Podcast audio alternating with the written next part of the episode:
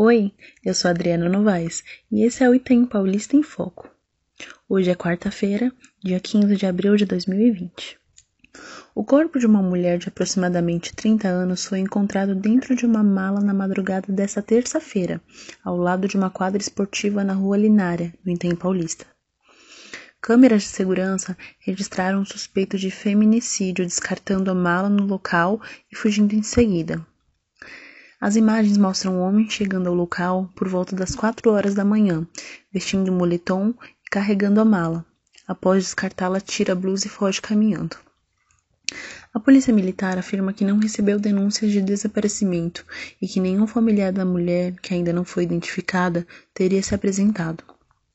Testemunhas teriam dito à polícia que o corpo tinha sinais de espancamento no rosto. A perícia também não teria encontrado sinais de que a mulher foi baleada. Um responsável pela quadra esportiva disse à Record TV que acredita que o espaço foi escolhido para o descarte do corpo pela falta de iluminação na região durante a noite. As polícias militares e técnica científica, além de agentes do DHPP, Departamento de Homicídio de Proteção à Pessoa, estiveram no local para remover o corpo. Exames serão feitos para identificar a mulher e a causa da morte. Mais notícias em pedrapequena.com.br